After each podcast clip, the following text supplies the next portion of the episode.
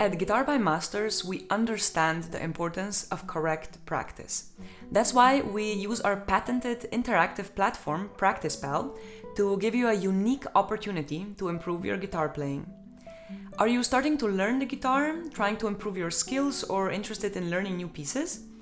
Guitar by Masters lets you do all that with some of the greatest guitarists, teachers, and composers of our time access an expanding library of tutorials for different guitar styles and levels, which come with interactive scores, detailed views of both hands, tips and comments from teachers available in multiple languages, virtual call and response settings, and other useful features to make your practice sessions more efficient and enjoyable.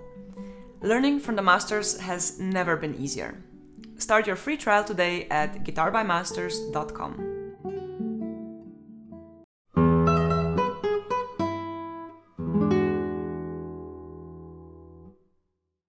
Welcome to Guitar by Masters podcast. I'm your host, Karmen Stendler, and in this podcast, we'll be delving into numerous guitar topics as well as having conversations with world's most renowned classical guitarists. Born in Paris, Judicaël Perroy is widely known as an extraordinary classical guitarist and teacher. Not only has he won many prestigious guitar competitions, but his incredible students are currently shaping the world of the classical guitar. Not only winning competitions, but also touring all over the world and recording for renowned labels such as Deutsche Grammophon and Warner Classics. Welcome, Judy Judicaël, and thank you very much for joining us today. My pleasure. My pleasure. Let's start at the beginning. I read that your father played guitar and kind of inspired you to pick up the instrument when you were seven years old. Was your family always supportive of your musical aspirations? And was there maybe a specific moment in your life when you decided you wanted to become a classical musician? Uh, yeah, my, my family was really supportive, and I guess even if it wasn't said, uh, want, wanting me to do that, and uh, the the result of this is I de- really decide very very late. Actually, I really decide to be a classical guitarist when I was 19 or 20, so not very late, but kind of late if I compare with a lot of uh, my students at least and friends and also musicians. So I decide very late.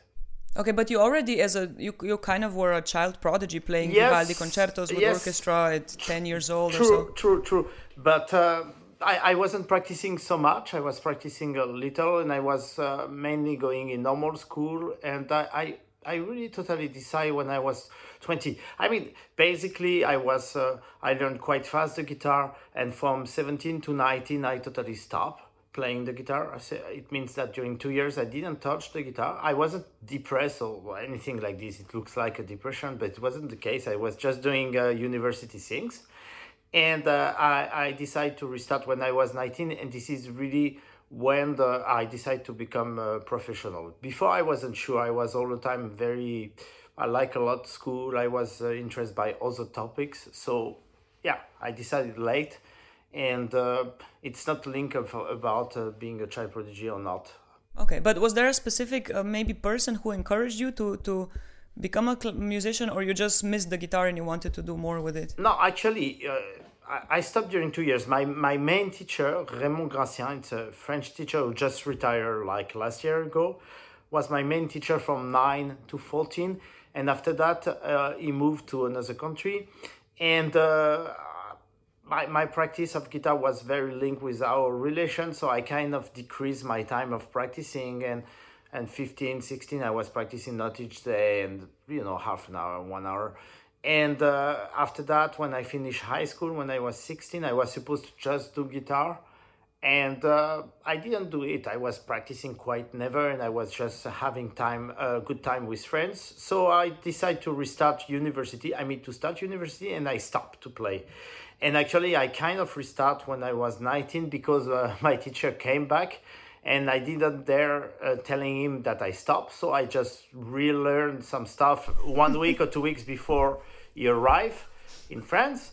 I played for him. He didn't realize that I stopped during two years. I really stopped. I mean, I didn't touch the guitar, and after that, uh, I won the uh, competition in France, maybe one month or two months after, and that's how I restarted. But it wasn't really a, a strong decision. I just restart like this. I didn't really decide to stop. I just came like this, and I didn't really decide to restart. And after that, you know, everything was fine. So that's how I, I did that. Really, nothing very spectacular. Okay, so basically, it was out of res- respect respect and politeness to the teacher you didn't want him to feel bad and then you realized it's actually Yes. really great Yeah, exactly. I mean, that's how, I guess. Yep.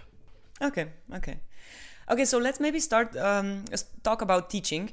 Um, you have of course a long and successful career as a teacher. Many of your students as mentioned won some of the biggest guitar competitions in the world namely the gfa but what I, find the most interesting is how you regardless of the of the level of the student you're teaching try to help them find their individual unique expression and their own way. Uh, what do you think are qualities that make a really really good teacher Uh, it's it's difficult, but I guess one of the best quality would be uh, to be able to listen. That's the thing. To listen is probably the best quality, and I mean the the more, the older you are, the more risky is it to don't listen, because uh, you know you get used of some stuff, you think you know whatever. So I guess the best quality would be to be able to listen and. Uh, if I want to be more precise, this is why when I start teaching, uh, you know, adult, I mean young professionals, so a long time ago now, 20 years ago, uh, I was all the time trying to avoid uh, pieces that I played myself. I, I was preferring so much more when I start to be a teacher to teach on pieces I don't know or I don't play for sure, and even better that I don't know. It was much easier because when I know the piece, it's more difficult to concentrate on the student because I, you know, if I play the piece, it means that I have thought about the piece and I decide what to do, and it's more difficult. And the last five, six, seven years, I'm a little bit more open to teach on pieces that I play myself. But I used to really try to escape the best I can from the piece I play and it was sometimes difficult because sometimes when you have some young students they want to play a little bit the same pieces than you play and i was all the time trying to refrain them from that uh, because of them because i think it's not so good for people to imitate other but also mainly for me because it was difficult for me to teach on pieces that i, I know Yeah, that's totally understandable. And by uh, saying that listening is the most important for the students, do you mean listening to themselves while they play, or listening in general to lots of classical music and just No, getting li- this li- aesthetic right? Li- listening what, what they do. Uh, listening what they do. Eh, Yeah, the, the, the story, it's a little bit, you know, sometimes um, you have a friend who has some problem, he wants to talk to you about his problem, and sometimes you know if you have that situation you know that there's some very good friend you can't really talk to them because if you say something they will say oh but me blah blah blah, blah i would do that i would do that and they, sometimes you just want to be listened you know? And uh, uh, it's a little bit the same thing. Uh, i try to really listen uh, what they do what they want and after that i try to do my best to help. So this is both thing to listen to really listen and to don't impose my idea. Oh you do that but you should do this or whatever and try to help. So it would be those two things. Much more than the, uh, for example i have my own vision about uh, pieces and i want to share it. This is why uh, for me it was new to do something on guitar masters because this is a little bit uh, uh, what i do on the video and it's it's not the most natural things to, to do for me. I'm more into trying to listen what people want to do and to help them to accomplish what they really want to do. Of course because you don't know in guitar by masters who the audience is but i think it's a it's um, also a really great challenge to think about what you want to tell or what you find most important about different pieces you know Yeah. so it has i feel advantages and disadvantages there's Yeah, no it's a- concrete student in front of you but you Yeah. have to be very sure of what you're saying and what your approach is yeah yeah it's a Yeah, it's that's a totally it's true. a very it's a very different approach and of course uh, uh, both are very interesting but let's say that naturally for me the the, the natural way for me uh, would be uh, for sure to, to try to really understand what the student wants to do and try to help. Uh, I know I have uh, I, I'm teaching in Lille also in Geneva and in Lille. And in Lille I share with uh, Carlo Marchione. And Carlo Marchione is a great teacher and he can really uh, develop how is a piece and and how he came he dive inside the piece. And for him it's a, a, a very natural process. And for me it's a little bit different and uh, yes so I, I guess for me the best quality as a teacher would be to be able to yeah definitely to listen and to try to help.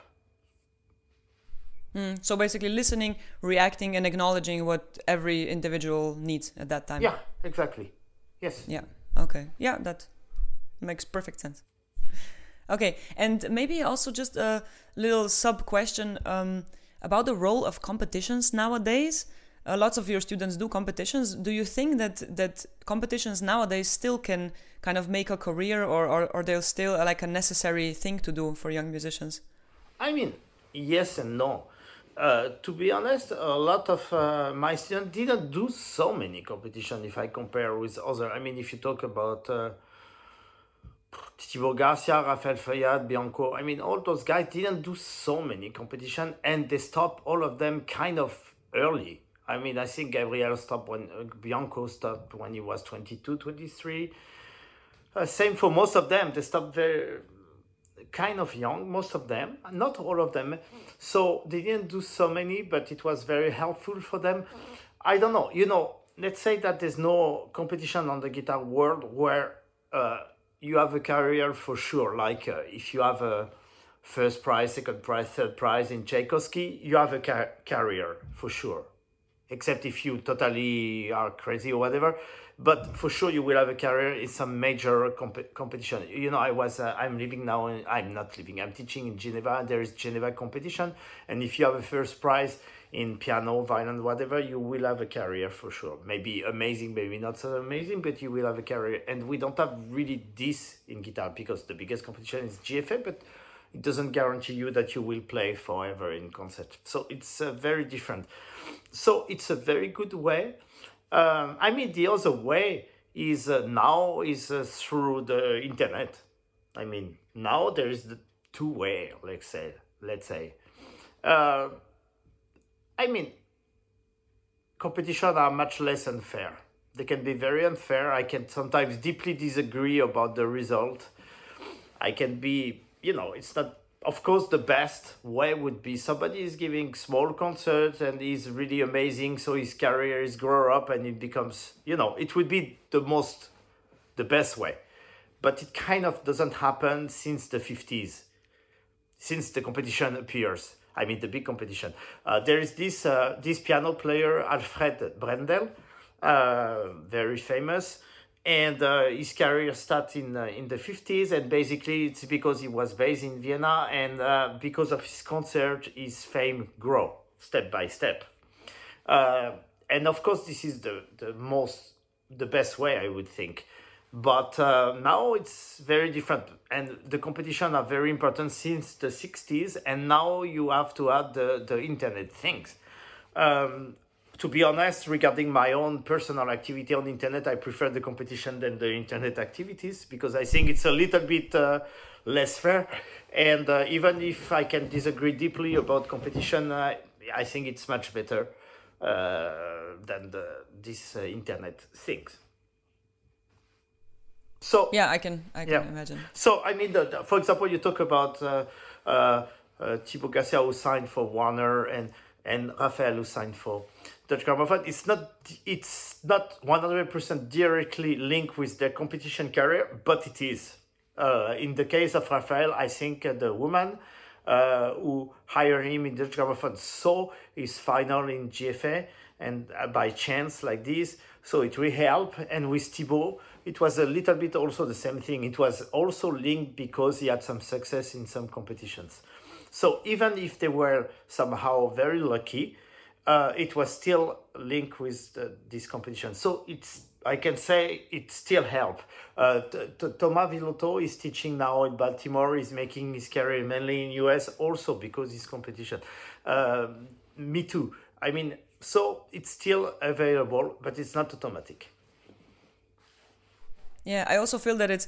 I mean, it it can be a very important thing, but the ultimate most important thing is that you are really a really remarkable musician and that mm. the right people are convinced of your qualities and trust you with mm. either signing for a label or, or sure. getting you a teaching position or offering you something so but of course everything is kind of intertwined mm. it does not hurt yeah let's say to do competitions okay um, but do you maybe also when you work with students concretely who who prepare for competitions uh, do you does that affect the repertory choices a lot or not that much mm. what would you say not I would say very close from no nothing in terms of how how they are affected. They are affected by the set pieces and uh, by a, a, balance of the repertory. I mean, even if somebody wants to spend like one year to just do baroque music, it would be very, it would be, it won't fit with competition, let's say. But except that, I mean, there's no rules, I must say. You know, the only thing I would say about competition. So when we talk about competition and repertory, would be the size of the pieces. If they have like a, just long pieces, I would say, oh, you should play, a, you should learn the shorter pieces. But but usually it doesn't go more deep than that. Usually, what works the best is to play uh, the pieces you play the best. That's the thing. So the pieces you play the best are the pieces you like the most most of the time, or you have more competence. So it doesn't really affect. Uh, no, I must say. Also, because in all the guitar competition, the program are very short. If you think it will be, you know, maximum one hour, 40, 45 minutes of free pieces, and maybe you will have 10 minutes of imposed pieces. So you don't have to do specific preparation. Uh, I was in uh, in Geneva during the the final of Geneva piano competition, and we saw that with most of my class because it's at the conservatory, and they had to learn in total two hours and a half of music. So you can't decide like two months before to do it because it's just impossible. Of course. On the guitar, it's much less. The program is much less big. So um, they. I mean, I, I say to my student, you can do competition when you are ready, and if it doesn't affect too much uh, the work we do together. Because if it happens, it's not really interesting for me. I always think a little bit about me, by own my own pleasure and uh, so, uh, if I don't find any happiness because I do just things that I really don't want to do, I, I, I try to avoid, you know. Yeah, that's totally yeah. understandable. Yeah. You've traveled all over the world giving concerts and classes, but it seems like you gravitate towards home, towards Paris, France. Uh, how different is the classical guitar scene, for example, in the US compared to Europe? What are maybe some main takeaways you find interesting having lived in both continents? It's uh, it's very different because uh, first US uh, is much much bigger than uh, Europe, so uh, it it creates a a huge distance. I mean, you know, I go to Switzerland, they go to Germany. I mean, the country are very small and very easy to travel. In US, you have long distance and you're still in the same country. So you have this. It's somehow a little bit less uh, international, I would say. Uh, also, there are there are less guitarists. If I if I compare, you know, four hundred 50 million of American, I'm not sure about the number, and less European, I don't remember how, ma- how much. There's much, much more uh, guitarists in Europe than in US, if you compare size by size the population. So it's it's very different. I mean, in US you have some spot in New York, in San Francisco, in uh, Austin, in Milwaukee. I mean, you have different spot maybe i don't know i say a number maybe 10 12 where you have los angeles also. Uh, you have maybe let's say 12 spot uh, with a lot of guitarists. And of course in europe you have much more if you compare with the same size of population.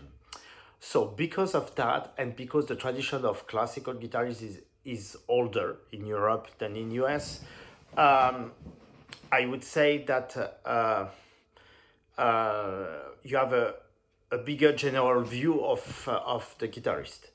Uh, basically, there are a lot of guitarists very known in Europe that no, that don't play in US, and uh, you have also few American, for example, Jason Vieaux is playing, is one of the main guitarists in US and in Europe he's totally unknown and doesn't play, I guess.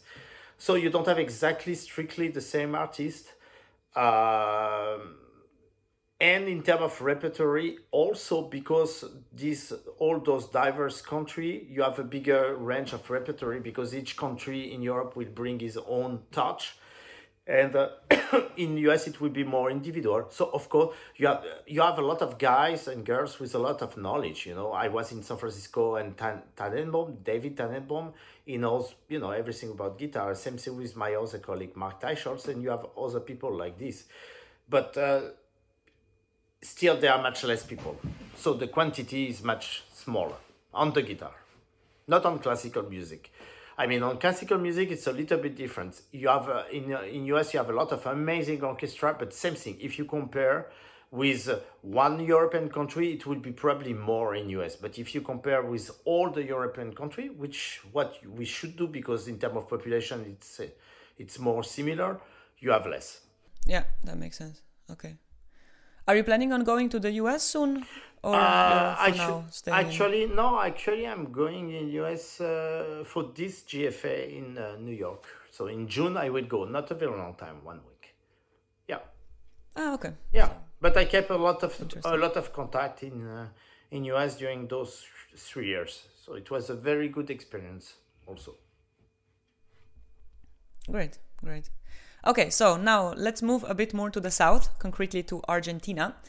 Libertango is one of Astor Piazzolla's most iconic compositions, with a title that implies liberation from classical tango and the dawn of tango nuevo.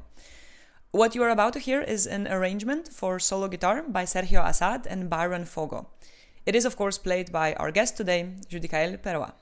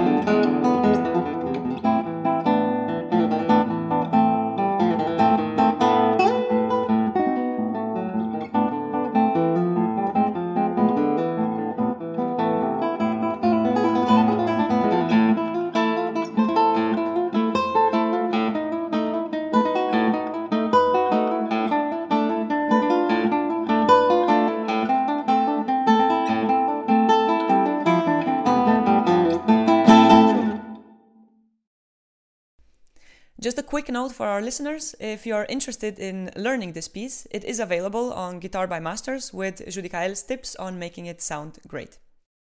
Let's continue with uh, talking about inspiration and lifelong learning. Are you still listening to piano music a lot? I think the pianists you mentioned as your favorite were Richter, Pollini, and Brendel. Mm-hmm. But why piano music in, in I mean, I, I personally love piano music as well, but why do you think it's maybe especially important for guitarists, or is just your personal oh, no, preference? It's just, it's just because of the... it's just totally personal. It's not linked with any kind of uh, something that could be useful with my own activity. I start just because I had some, you know, some recording in my house uh, when I was a kid. I didn't decide; it just came like this. It's just a taste. It's not. Uh, it's not because this is useful or because the main composer is the you know, you have the main composer who composed for this instrument. It's nothing like this. It could have been another yeah. instrument, I guess, but yeah. Okay, yeah, but it's also not the point of, of music to be super useful. Yeah, anyways. it's not. Um, by the way, do you like Krystian Zimerman? Oh yes, of course. I, I I've seen him just two times in concert. He doesn't play so much in concert, as you know. Uh, he's he's doing I think mm. 30, 40 concerts a year, and I didn't see him for many many many many years. I I just remember I had a strange uh, not a strange story, but I've seen him in concert sometimes. Uh, one one time, two time in a row in the same program, and uh, I remember he played the Chopin Funèbre Sonata, you know, the very famous one. And uh, it was in Paris, and it was just totally amazing and more than perfect, I would say. And uh, I was very disturbed because I saw him playing uh, one week after the same program.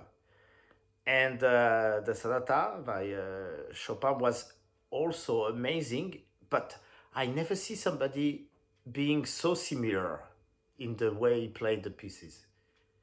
I mean, it was one week of space, so of course it's the same kind of interpretation, but it, I had the feeling that it was exactly the same. And I was a little bit disturbed by this. I was disturbed because I was totally amazed the first time he played and also the second time. But it was so similar that it was kind of strange. Okay, so you feel music has to be more alive no, and more I, adaptable to the. No, I don't think that. If I if I thought that, I would say, "Oh, I was disappointed. I was just surprised. I didn't know what to think, and I still don't know." Because it it would be odd. It has to be different each time. If it was boring the second time or the first time, and it was exactly the opposite. Mm. It was just equally amazing but in the same way. So it, it's very strange. Mm. I, I, I, I've seen a lot of piano player playing, you know, the same guys playing different time and sometimes some pieces in common.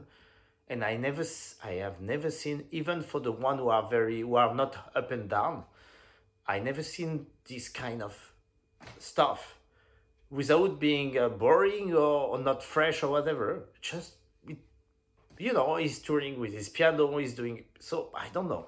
It was just so strange. Of course, peculiar. Yeah. But that's really interesting also that you like to go to the same concerts and see how It just happened like Not this. many people do yeah, that. It just happened like this. And I, I really I, I swear I didn't know what to think. I was like, wow, how it's possible. It was so mm-hmm. I mean I, remember very well the dynamic, the gradation of the dynamic, the way the gesture was. I had the feeling, from what I can say, you know, I didn't remember that it was exactly the same. And how was it for you when you did, for example, the GFA tour? It's around 60 concerts, I mm. think, and more or less you played the same repertory in the concerts. Yeah. Was it very different every concert? How did you feel about no, that? No, actually, when I did GFA, I probably survived because I didn't practice one minute outside the concert. Really, nothing. Tough schedule, or no? Because I was thinking it was my only way to to be a little bit fresh. Uh, usually, I try to don't practice the day of the concert, and I had concert most of the days, so I wasn't practicing, and it was the way that it wasn't boring in terms of repertory. That's also yeah. an interesting approach for sure. Yeah. yeah. okay. So um about listening to to classical not not of course just the guitar but classical music in general um, why do you think that listening to a lot of good music is a lot of times more important than practicing itself I don't know. I, I guess the, the way this is something I noticed from my student and from studying myself is the way we we build uh, music can be very different from one person to another person. Uh, in my case, I did uh, I did kind of no academic studies, which means that because I finished the conservatory very young, I did very little uh, solfège and I didn't do analyze and I did quite nothing, you know. And after that, when I've been in uh, in university in Paris Conservatory, I did just two years. I dismissed after two years, and I didn't do any ac- academic when I was in Paris Conservatory. So my academic is very limited. My knowledge is also very limited. And I guess when I start to listen a lot of music when I was 11, 12, uh, to until now that I'm reaching 50, I build my own uh, self conscience of doing music just listening a lot of music. First, from uh, 11 to 14, just guitar, and after that, piano, and after that, piano and orchestra. So, and after that, chamber music. So that's how uh, how I build my own knowledge. But some other people uh, will build mostly their uh, their way of playing because they study uh, it really depends. For me, it was I would say ninety percent from what I heard. So usually when I uh, when I play a piece, when I learn the piece, I connect more or less consciously to some other stuff that I learned. It's like I have a, a personal library, and and if I don't find any kind of connection, it's very the piece becomes very very difficult and very abstract. Uh, most of the pieces have connection with the history of the music. That's how they arrive. But uh, if, uh, uh for example, probably the most difficult repertory for me to play uh, would be some, um, you know, for example, uh, Leo Brouwer music is connected to some other Leo Brouwer music, and sometimes I have problem to find my my spot in this circle uh, sometimes early music is a little bit difficult for me because, because I have listened a very limited number of early music pieces. When I talk early, I talk, you know, like Narvaez, Milan, those composers. Um, but yeah, so that's how I build my own own knowledge is listening a lot of music, and I can connect this music that I know, consciously or unconsciously, to my own practicing. But for other people it can be totally something else so would you say that even now your approach to music is still more intuitive than anything else? Yeah totally. Yeah. Okay. Yeah. Mm-hmm. yes. Yeah totally. I see. Yes i mean uh, there are a lot of people like like me which are the, the this on the intuitive vision. Uh, for me I, you know it's all the time difficult to say how intuitive it is. It's a little bit like uh, if you do improvisation this is improvisation but this is not improvisation because you can recognize the person who improvises. so if it were real improvisation you would recognize nobody and you recognize all the time who is doing the improvisation in jazz music so it means that it's not totally improvisation and I would say about this intuitive stuff, it's never totally intuitive. I mean, in my case, because uh, first I'm 49 years old, and and I have I gave a lot of lessons, learned a lot of music, and and talked a lot about playing music and blah blah. So it can't be totally intuitive, but uh, uh, I try to be. Uh, I, I have just a, a, an example of something uh, I record a CD about uh, Manuel Ponce, and uh, somebody gave me, Angelo Gilardino, gave me one movement of Sonata number two that was lost by us, by Ponce or Segovia or whatever. And he gave me this score. It's like two pages of a slow movement that that is not played because uh, all the rest of the sonata is missing. And he told me, okay, you, you could do that on the on the recording. And I say to the Naxos company, uh, that I will record that. And after that, I kind of forgot. I, I looked the score and, and I had to do a lot of uh, arrangement because it was too difficult. The bars were too heavy, so uh, I kind of forgot it. And uh, one week before the recording, uh, the, the, the, producer asked me, So, oh, I'm very impatient to hear this piece, and I didn't know the piece. So I say, oh, but this piece is not that great, which wasn't really true. I just didn't really saw it. It was not playable, whatever. But anyway, say, oh, but it's on the contract. You have to play it. So, uh, so I, I kind of learned the piece, but I was I didn't have time to do the, the arrangement, so I played some stuff that were way too difficult to play in concert, and I wasn't able to play the piece from the beginning to the end. I was just playing some little pieces, and uh, couldn't understand what I what I was going to do because I had to learn all the rest of the CD to practice and learn this piece and take my playing. But so basically, I didn't really learn the piece. I didn't understand anything that was happening on the piece, and I was playing part by part, you know. And finally, so I did the recording, and on the on the CD recording, I had my metronome to be sure about the the the, the pulse. I was playing part by part because it was just I didn't know the piece, blah, blah blah. And at the end, it turns that it's really what I prefer from the CD. I mean, all the other pieces, I really know them very well, very well. I mean, many years after, I can play again those pieces. I would be able to relearn all of them in less than one week. And this piece, I listened this piece like one week ago, and I didn't remember even the, the, the music of this piece. And I really like the way I play it. I mean, I really like it much more than anything else on this CD. And I think it's really good. And I asked my friend, and my friend, they know me enough to tell me that, oh, you know, you dream it's really bad or whatever. And they really like it, spe- specifically this and when I when I played, I didn't understand anything I was doing. I didn't even have the full vision of the piece because I was just trying to put the fingers and everything.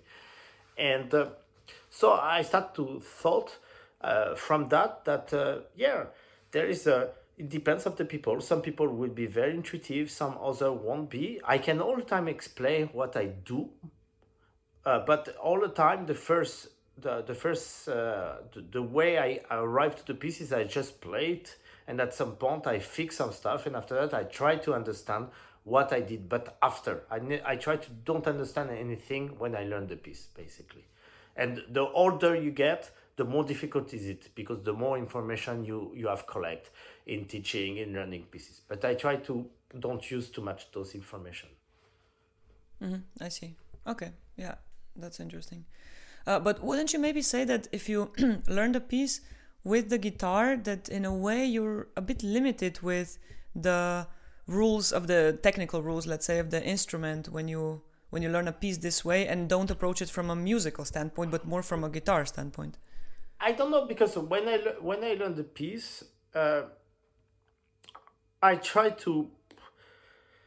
I use the guitar, but I, you know, it looks maybe stupid, but uh, I, you know, if you don't know how very well how to do make pictures, if you do 1000 picture of whatever, there will be one that will be good. Just luck, you know, if you just do whatever. And this is what people do, you know, now with those camera. And they, they're still doing some sometimes uh, good pictures because they are lucky. And uh, and when I learn the piece, I do a little bit like this. I just do whatever that comes. I try to don't have any taboo. I just try to do whatever, and I am very careful about what I'm doing. And when something turns that it's nice, that it's not necessarily what I would expect, I try to work on it from this idea. But uh, I am all the time afraid that if I decide intellectually, I would. Uh, close a lot of possibilities because I would think, oh, that's not possible, it won't work, so I will not try. So I try anything, and uh, tempo, dynamic, whatever, and sometimes it turns that it's good.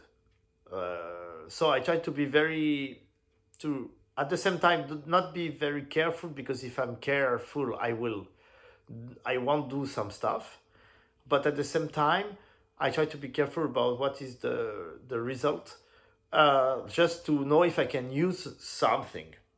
You know, it's a little bit. Uh, yeah, what I say about the photo whatever, you know, some people when they are cooking, I don't cook at all, but when they are cooking, they just do a mistake and finally the mistake turns it's good you know um, this kind of thing so I, I, I try to do as much as i can like this on my own process. But of course on my teaching it's a little bit different but not totally different. Most of the time i would say 95% of the time uh, when the student learn the piece i push them to do a lot of things and after that they just cut the things that don't work or the, the thing they don't want to do. To just avoid to decide that this will not work so i even don't try. Mm, i see. Okay mm. and maybe how has your relationship to music changed at different times of your life? Have you noticed that? That it has or not really? Not really. Okay. Not really. Okay. So next really big topic future of classical guitar and music in general. What do you think is the future of classical guitar or classical music in general in the you know world that is rapidly changing? Uh, there's one thing. Uh, I, I, I bought a nice book in uh, in uh, in France uh, which had the very nice posters for the concert at the beginning of the 20th century in Théâtre des Champs-Élysées. That was the main, uh, like an NGO, you know, beginning of the century. And so the posters, they used to be very nice and some drawing and these kind of things. And time to time, I show that to my students and I ask them, what is the difference with now? And they would say that it's nicer or whatever.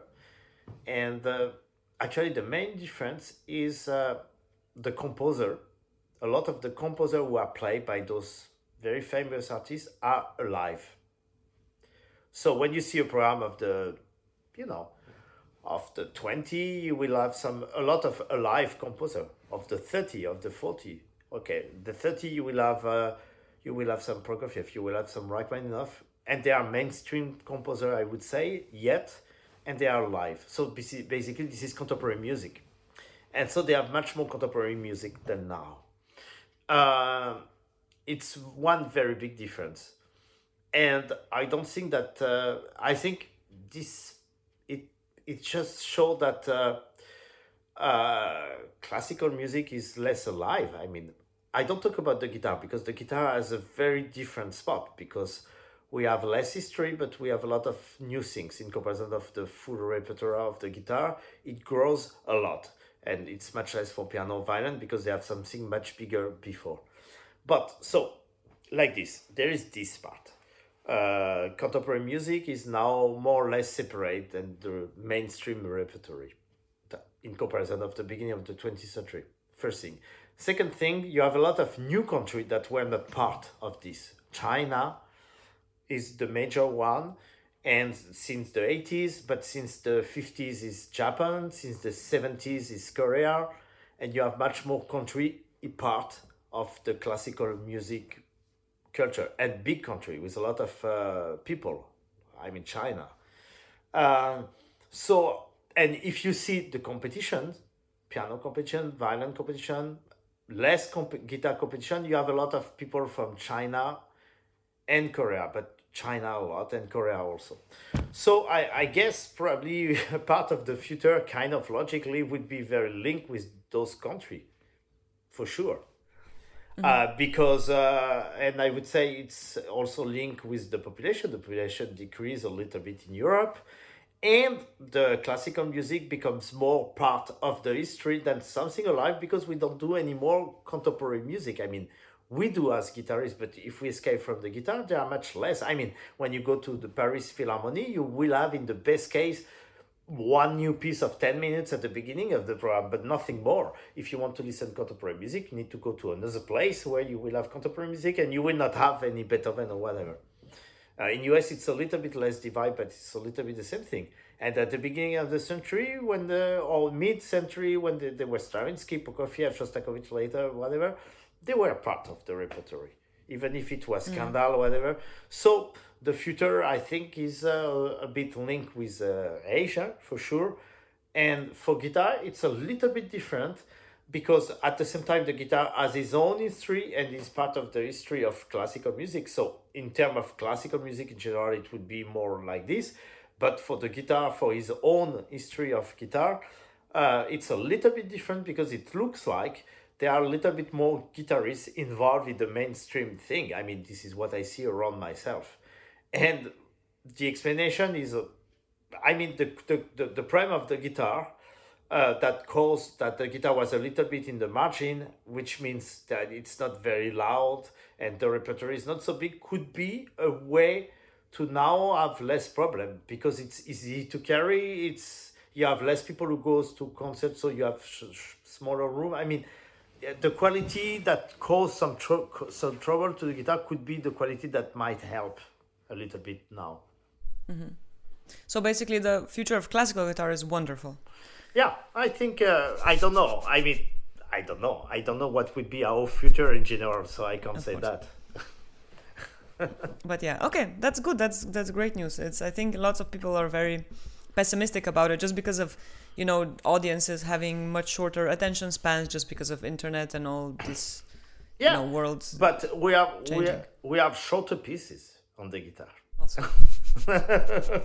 So I mean, in if- general, we have short pieces. Yeah, I mean, maybe uh, it won't be possible to do any Mahler symphony because people have uh, don't have any any more concentration, but we will still be able to play some Barrios pieces or El, El Colibri.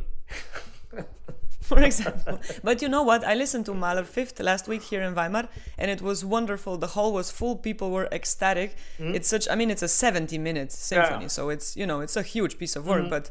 It, it still works and I was Yeah, very yeah, very sure. happy and it wasn't just old people in the audience it was really people of all ages and it was wonderful I thought oh you know it's it's all right classical music it will it will survive the I mean, test of time to, to, to, to be honest, it's just uh, it would be it is yet different. It is yet different because it's it's much more international. I mean, if you think at the beginning of the century, it was just in before the the, the, the at the beginning of the century, literally it was just in Europe and a bit in US, but everything coming from Europe.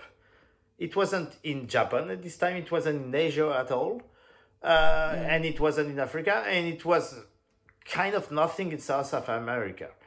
Uh, all the South American they were in Europe, so you know, so it's much bigger now. The the, the people touched by this, but at the same time, there's not so famous composer that everybody will agree to know, everybody will agree to play. I mean, each country has his main guy or girl, guy most of the time, and uh, it's very different you know but i think i don't know anything about painting. I mean i don't know a lot but it's pretty much the same thing for painters. There's i mean there's nobody famous like where the most famous painter who died in the 70s or 80s in, ca- in case of dali. I mean there's nobody so important. That's you know that's the rule of uh, globalization. So yeah you have both sides Yeah, so globalization is helping helping everything Yeah. actually in many in many ways. That's really good. Cool. Okay, I also wanted to ask what is your experience with online teaching and what are some advantages that a platform like Guitar by Masters can offer in your opinion?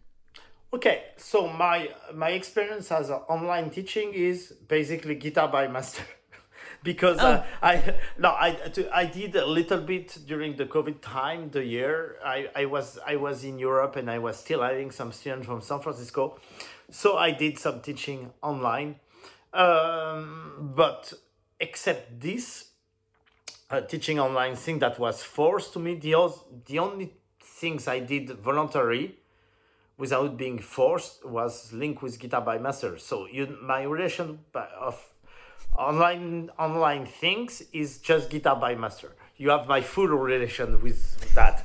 I did i did one time another video but that's all. Uh, to be honest as i told you for me it's uh, one of my main attach with the teaching is to listen. And to listen uh, it's much more difficult for me for my way of thinking with online teaching. But i must say that now i'm living in paris. Uh, so it's kind of not too difficult for many europeans to reach me if they want to see me in person but uh, there are a lot of people who have uh, learned so much uh, because of the online possibility. This is why also there's much more country which with good musician. A lot of them learned because they were able to make connection because they see video on YouTube or whatever. So the online teaching has also this kind of spot. I talk with a lot of students. I have one wonderful student from Iran uh, who is now living in France. He's going to be French very very soon. He's still very young. He's 23 and he learned a lot of things through internet. Uh, I teach also a, a Russian guy, uh, very good uh, Igor Klokov, and uh, and same thing. He told me that before he left uh, Russia, he, he learned a lot of things also like this. So yes, that's that's how it works. After that, I think each person has to find his own um, way to deal with that. It will be very different from one person to another. For example, Carlo Marchione is uh, a little bit older than me. He is very comfortable with this online. He's very efficient. He's very, he's very comfortable. For me, it's much more difficult. Uh, and I, I can, you know, play a piece and explain about the piece, blah, blah, blah. But in terms of teaching on regular basis, this not this is not my, my thing to teach directly. I can show what I do. I can maybe explain, but I teaching it's not really my thing. Yeah, I mean, it doesn't have to be, but yeah, Yeah. Carlo actually he's doing that a lot. Yeah. Also, he has a really young wife who's super technically internet savvy Yeah. and you know knows how to do all of these things. So I think that also helps a lot. But yeah, they're doing great things with their online teaching studios. That's really interesting. Okay, so let's continue with some music, namely the Prelude 998 by Johann Sebastian Bach. Comprised of prelude, fugue, and allegro, this is a very elegant piece, originally written for lute harpsichord, or Lautenwerk in German. On Guitar by Masters, Judicaël provides valuable insights on the most important technical and musical aspects of each movement.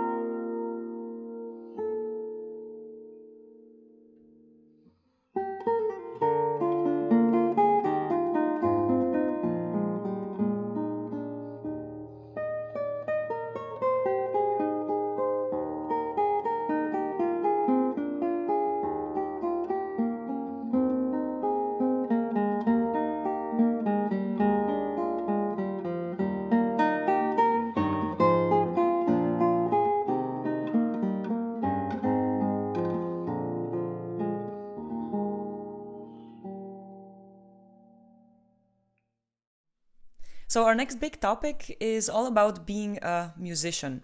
And my question is Are there certain aspects of being a musician that you enjoy more than others, or maybe even find more valuable than others? Uh, if I if I mix being a musician and being a a, a teacher, uh, what I like uh, what I like the most, I mean, to be honest, at the beginning, at the very beginning, when I started to give concerts, it was uh, traveling, basically. And, uh, but very quickly this changed because uh, I, I realized that I don't have time to do anything when I'm traveling this kind of, uh, with concerts, so it's not really traveling. And uh, would be, uh, as a teacher, the contact I can have with people.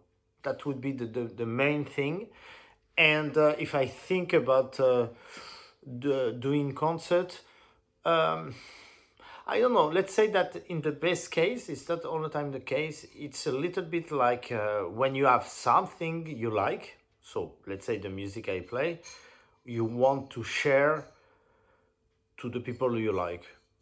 But yeah, you want to share i won't say to the people i like because i don't like necessarily the people who are in the audience. I don't don't know them so it's not really the point but you want to share what you think is nice. So it will be it will be this uh, the, the, the, the, the contact. But of course you, you have also co- you have also closer contact when you teach to students.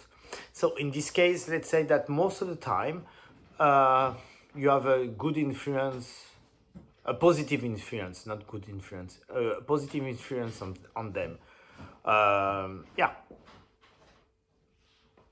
Okay, that's really interesting. I've also been thinking about this a lot how teaching is kind of having a really big impact on on people's lives a very mm-hmm. permanent and, and huge impact on people's lives and playing concerts is also nice the audience likes it of course they might get inspired to listen to more music they have a really nice evening you know mm-hmm. but in a way um, it's a bit more self-centered. I feel. I think we enjoy yes. concerts uh, more and more permanently than than the audience yeah. does in the in the long run. But teaching is is of course in, impacting someone for their whole lives. Even even children, not only yes. students, of course, obviously students they they do careers, but even children, mm. as every child remembers their their music teacher, you know, yeah, who sure. the who their guitar teacher was yeah, when they were seven years old. Like no one forgets that because of the individual lessons and just the whole connection. I think that's a very meaningful thing. Yeah, so, and yeah.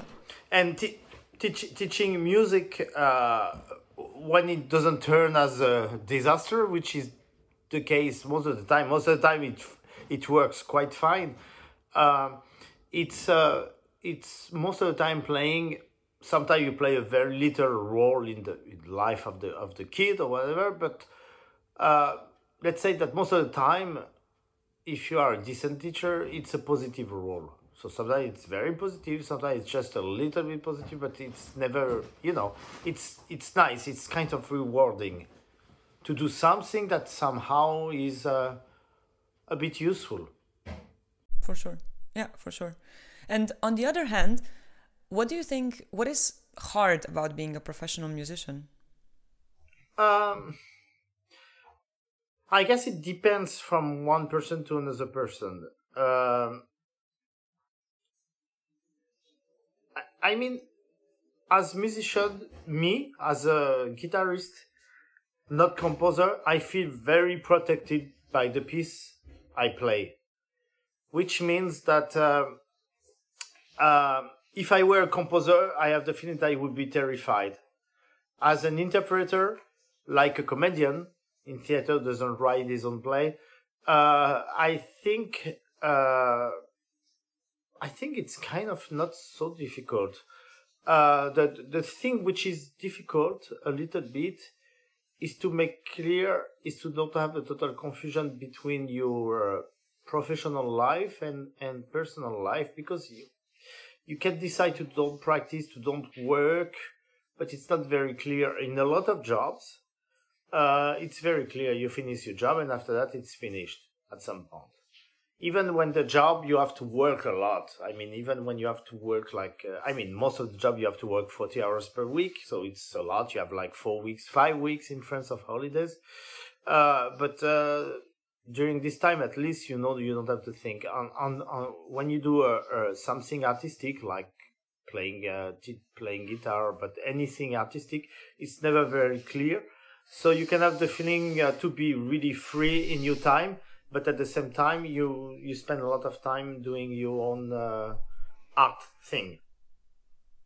Mm. and you're consistently at least slightly overwhelmed by all the things yeah. you think you should also be doing yeah yes yeah that's true i think that's a big problem yeah but i mean it's yeah. the part of the part of the profession what would your advice be for young aspiring classical guitarists who nowadays want to establish themselves on the international concert scene oh it's it's difficult to really give a, a, a, super, you know, precise advice. Um, the thing is usually what people ask ask me the most when they are not. I mean, what people ask me would be how to make a career, very basically. And uh, to that, I don't really know what kind of advice I can give because uh, first, things have changed a lot with the internet, and I'm not very competent for that. And second, um, I don't really see any rules. You know, I am on the on the career on the business for many years now, and I don't really know. And sometimes, let's say that the quality needed to make a career could be the opposite quality that you need to be a musician. I mean, it's not the same quality. So some people have both.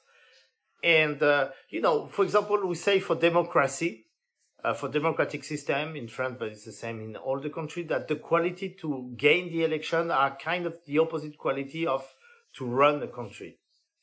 Basically, to gain an election, you have to say what people want to hear, and to run the country, you don't have to do necessarily what people want you to do. Uh, so, exactly. and the problem is the the people in power are usually the people who won the election. So, so it's kind of tricky, but uh, ironic. Uh, yeah, and and there can be this kind of contradiction about the the career. Uh, really. So I, I I would say, let's say now, I never thought about this answer so clearly. Let's try to make those two type of quality fitting together. Basically, uh, you need to to try to do what it takes to make a career without losing your musical personality, your development, personal development. And uh, it's difficult to do both. So if you feel in peace with those two things, that's fine. I mean, if you just pursue your own uh, personal uh, way of seeking the music and you are alone, it's it's okay if you feel happy with that. It's totally respectable and super nice. But if you start to feel frustrated, thinking that the other are wrong and you're right, it's not very good.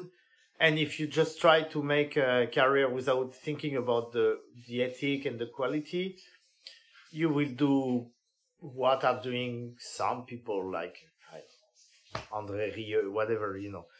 Uh, so, yes.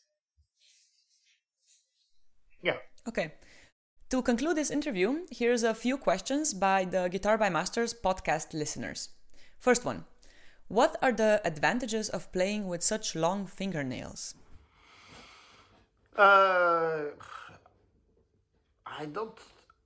I don't think there is some specific advantage. Uh, it just came like this. I used to play with so long nails, and when I changed my guitar, when I start to play with Smallman, I just changed at the beginning. Uh, it's because at this time I wasn't doing a lot of concerts, so I wasn't taking care so much to my nails, of my nails, and finally I really start to feel very comfortable with that. I have very strong nails also. When you have soft nails, even if they don't break, I think it doesn't work because the sound can be very pretty bad. And I play still. I play with a lot of skin because I play mostly like this. Uh, I turn my hand. So the advantage, I don't know. Uh, the advantage is uh, I don't know actually. I, I my my students they don't play with long nails like me. Mm. But you also play more tirando than apoyando, anyways. Yeah, Sure.